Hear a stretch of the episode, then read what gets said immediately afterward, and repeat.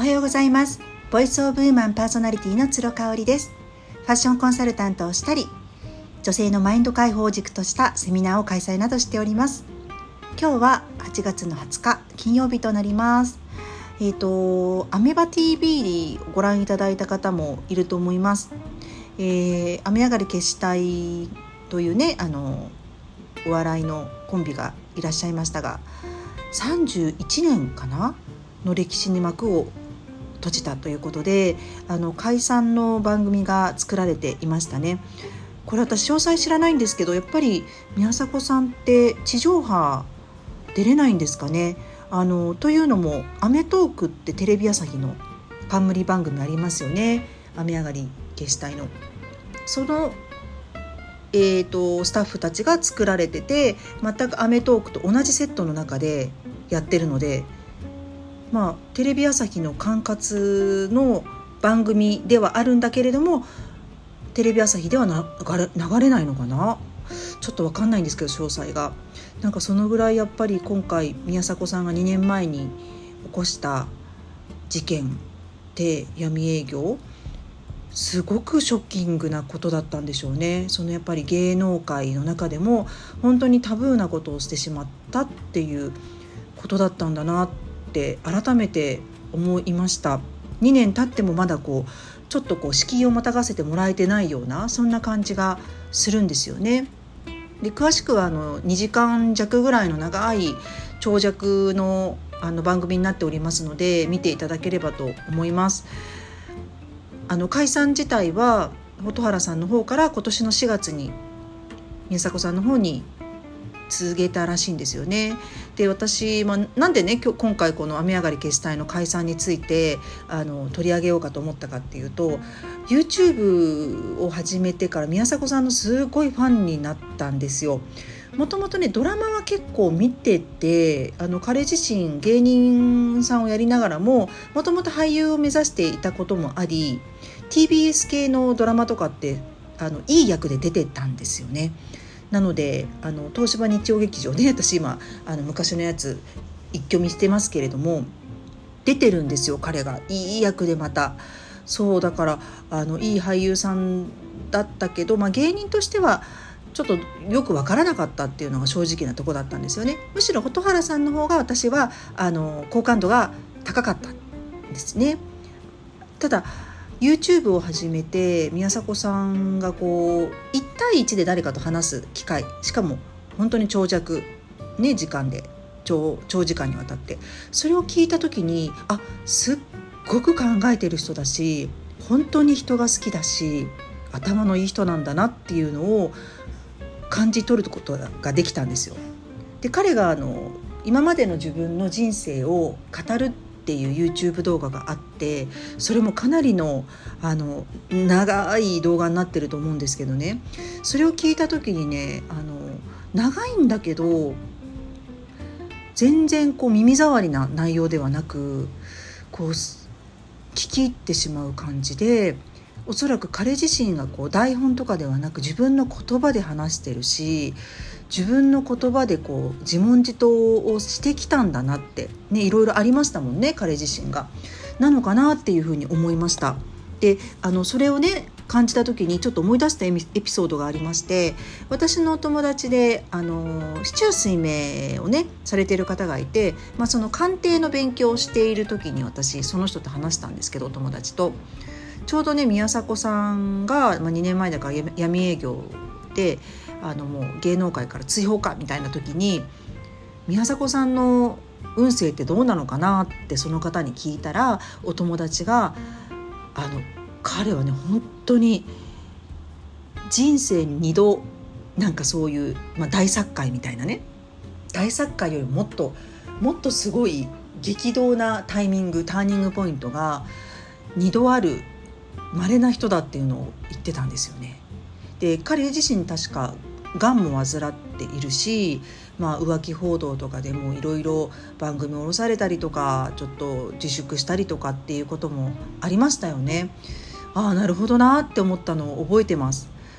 もうダメかって思っても不死鳥のように蘇るというかただやっぱりそれもね周りの人たちがこう助けてくれるっていうところでやっぱり彼が今までやってきた信頼貯金があるからなんじゃないかなっていうのをちょっと思ったんですね。で蛍原さんと2人で最初オープニングトークで解散に至った経緯を話すんですけどあの蛍原さんから申し出て宮迫さんはもう待ってくれっていうことで考え直してくれっていうのを言ったんだけれども、まあ、あの決心は固かったっていうところでその理由がね YouTube を宮迫さんが始めたタイミング、うん、について触れてました。YouTube をやるっっていうところもあの蛍原さん的には違うなっていうのをおっしゃってたんですよ。でその気持ちもすっごいよくわかるんですけど私自身はねじゃあ宮迫さんは泣き寝入りをしてずっとテレビに出られるまで生活もかかっているが引きこもってその時期をずっと泣きながら待つしかなかったんだろうかって思ったんですよ。彼はやっぱテレビに出られないでも家族も養わなくちゃいけない自分がすごく好きな芸の道を諦めたくないっていうその2点で YouTuber の道を選んだわけですよね。それが解散のきっかけになったっていうのがちょっとショックでした。ただあの解散をしたからって言ってすごくこう不仲になったわけではないっていうのをお二人おっしゃってましたし、まあ、目指すべき方向性が違ってしまっただけっていうのは言ってたんですよね。でそれに嘘はないと思います。あの実際2人がねその後フリートークで東野幸治さんとかあのケンコバさんとかあと藤原さんとかあの出川さんとかいろんな芸人さんとクロストークをするんですけどめちゃめちゃ面白かったんですけどそれが。その時もやっぱお互いのことをこう悪く本当に言わなかったよね君たちはっていうのを言ってもらったりとかね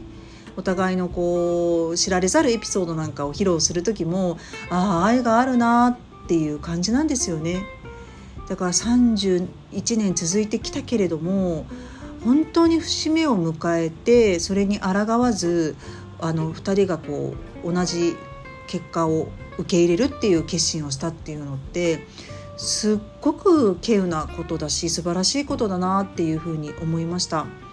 あのやっぱりこう老害なんていう言葉もあるようにねあの引き際がわからない人って多いんですよね。自分の昔の栄光とか偉業にしがみついてしまっていたりとかするのでそういう意味では、まあ、お二人とももうおっさんだおっさんだっておっしゃってましたけどまだ50代前半だしねまだまだこれからじゃないですか。うん、特に芸人さんとか芸能人の方って定年退職ないから定年がないからねこれからだと思うんですそういう意味で言うとあの本当にこういい時に節目を決断されたなっていうのが私の感想でした。であの解散って寂しいことかもしれないけどあ全然そういう意味ではないんだなというふうに感じましたね。解散と別れは違うんだなっていうイメージですね。んで私自身が思ったことは自分に置き換えて思ったことなんですけれども道半ばだなと。今私がやっていることですね。朝ライブを毎日したりコーディネートのライブをしたりうんあとはまああのオンラインで仕事をしたりとかね。あとあのオフラインでも PR の仕事をさせていただいたりとかね。フランスからのリモートで買い付けてきたものを販売したりとかっていうのもおそらくこれからどんどんまた私が前に進む上で変化していくことだと思ってるんですよね。特にねちょっと最近思っていることがあって、まあ、取り扱う商品とかねの見直しとか価格帯の見直しとかなんかそういうところをすごく考えていたタイミングだったので今回アメバ TV まだ見てらっしゃらない方はねちょっと長いんですけど是非見ていただきたいしうんなんかこうやって解散のねええーと、意思を伝えるのに2時間弱の番組をあの作らさせてもらうってそれこそすごいことですよね。本当今まで貢献してきたこと信頼を貯めてきたことがこうやって結果になってるんだなっていうふうに思って、うん、このまま理由も告げる機会が与えられなければまたいろんな憶測が飛びますよね。きっとネットニュースとかでありもしないことをいろいろ言われると思うんです。で私ねあのそのアメバ TV の2時間弱の番組を見た後で関連動画として上がってきたのが、えーと、次長課長の河本さんと,、えーと、藤本くん？あ 名前忘れちゃったオリラジの方ね。藤森くん。藤森くんとあとタカトシのトシさんですかね。3人がやってらっしゃる動画が上がってきてまだそのアメーバ TV を見る前に憶測でこうちょっとこう動画を上げてるみたいな感じだったんですけどやっぱさすが3人とも吉本興業なのかな、まあ、元藤森さんなんか元ですけれどもあの絶対宮迫さんからじゃないよねって解散を言ったきっかけは、うん、っていうのも言ってたしうん、あのもう解散が決定したけれども前向きに捉えようねみたいな感じでその後輩たちもねすごくこうサポートをしてるフォローをしてるっていう動画があったんですよ。なんかそれがねまた聞いててほっこりしたしね宮迫さんって本当にこういろいろ世間を騒がすあの事件を起こしてきたけど、まあ、犯罪者なわけじゃないし私自身本当に YouTube 彼の動画を通してあの新しいことにチャレンジしたりとかもう腐らずにとにかく前に進むみたいな姿勢を学ばせてもらっているのでうん改めてなんか見直したっていうね ちょっと上からになりますけれどもそんな感想を持ちました。まだね見ていらっしゃらない方は是非見ていただきたいなっていうふうに思います。もう私最後ね出川さんとか泣いちゃうんですよ。藤原の藤門さんとかが泣いちゃうんですけどもその時にももらい泣きして泣いちゃったし。うん、あとやっぱり蛍原さんのもう何とも言えない複雑な表情をする場面が何回かあってそれにも涙しました。うん、そのぐらいすごくあの彼らの気持ちもよくわかる時間時間の尺的にもねじっくりとこう話が聞けたっていうのであなんか記者会見とか全然必要なくってこういう番組が1本あるだけででもう彼らを愛してて信頼をしている仲間たちと一緒にあのクロストークができる場があればもうそれでいい意味での解散っていうのはできるんだなっていうのを感じました。はい今日も最後まで聞いていただいてありがとうございました。